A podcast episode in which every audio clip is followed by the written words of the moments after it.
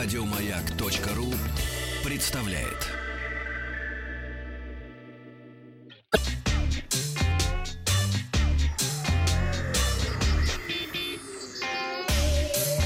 Страна транзистория.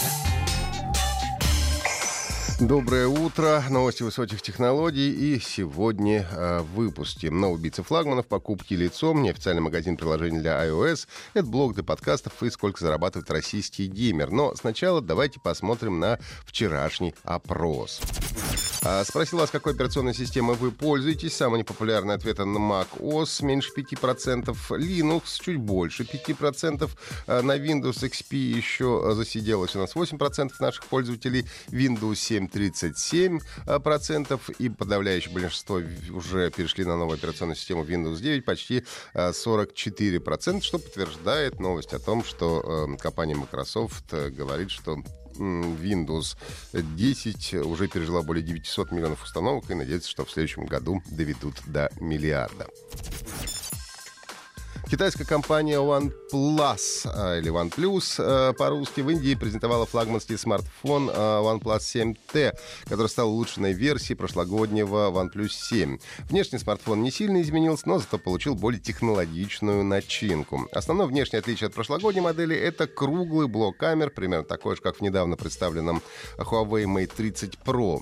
Основная камера — три сенсора на 48 мегапикселей, 16-мегапиксельный широкоугольник и 12-мегапиксельный телефон телефото, объектив с двумя с двукратным оптическим зумом.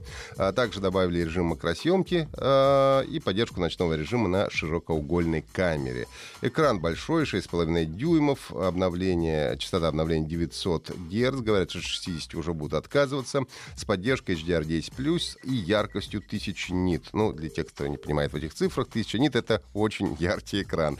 А, стал он а, более вытянутым по сравнению с предыдущей моделью, ну и соотношение сторон 20 на 9. А, также обновился процессор. Теперь это Snapdragon 855 Plus у One Plus 7 Pro был обычно 855. Ну, и OnePlus 7T с 8 гигабайтами оперативной, 128 встроенной памятью будет стоить 535 долларов, а 256 гигабайт 565 долларов. Система быстрых платежей Центробанка России внедряет опцию оплаты покупок при помощи распознавания лица. Представитель Роскотелекома рассказал, что технологию распознавания лиц можно использовать как в паре с банковскими картами для подтверждения операций, так и в системе быстрых платежей. В последнем случае карта не нужна, средства будут списываться прямо с любого банковского счета пользователя. Чтобы оплатить покупку до 1000 рублей, нужно будет подойти к месту проведения платежа, выбрать из опций биометрию, и посмотреть э, в камеру.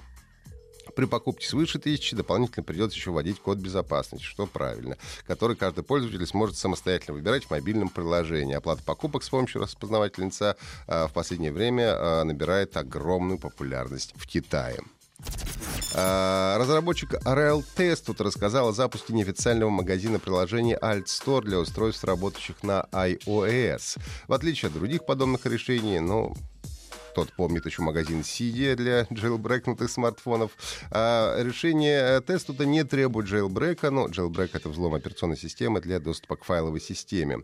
А, но и установка магазина на айфонах и iPad потребует, правда, определенных усилий. Во-первых, нужно будет устройство подключить кабелем к компьютеру, на нем запустить а, программу Alt Server, которую а, можно будет скачать в версиях для Windows и Mac OS, а после чего приложение необходимо синхронизировать с десктопной версией iTunes. Ну и одна из фишек магазина — это эмулятор Delta, который сможет запускать игры для классических консолей Nintendo. Запуск альтернативного магазина приложений должен состояться 28 сентября, но, в общем-то, конечно, все там еще пока непросто.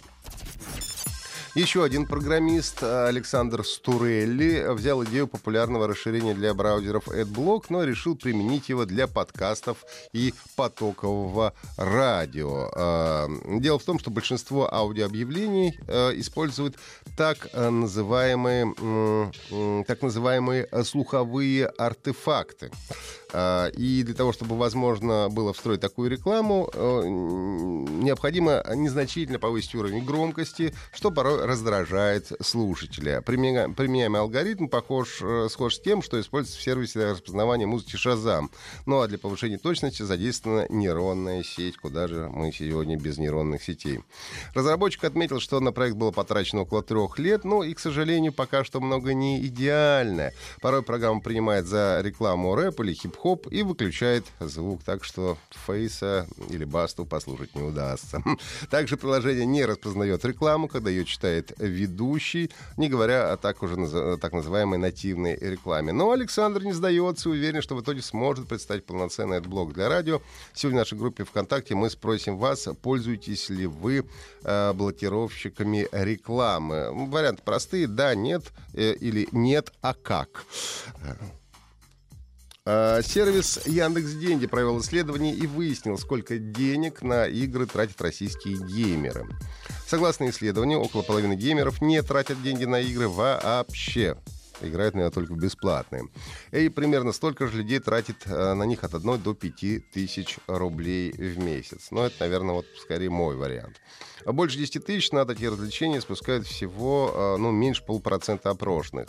Неудивительно, что среди, среди тех, кто предпочитает не покупать игры вообще, гораздо больше безработных. 24% из тех, кто привык тратить на игры, зарабатывают меньше 30 тысяч рублей в месяц, а 70% получают от 30 Э, тысяч рублей. Э, таким образом, ядро игровой аудитории — это люди зарплаты от 30 до 50 тысяч. Ну и еще 37% из этого ядра регулярно переводят донаты стримерам.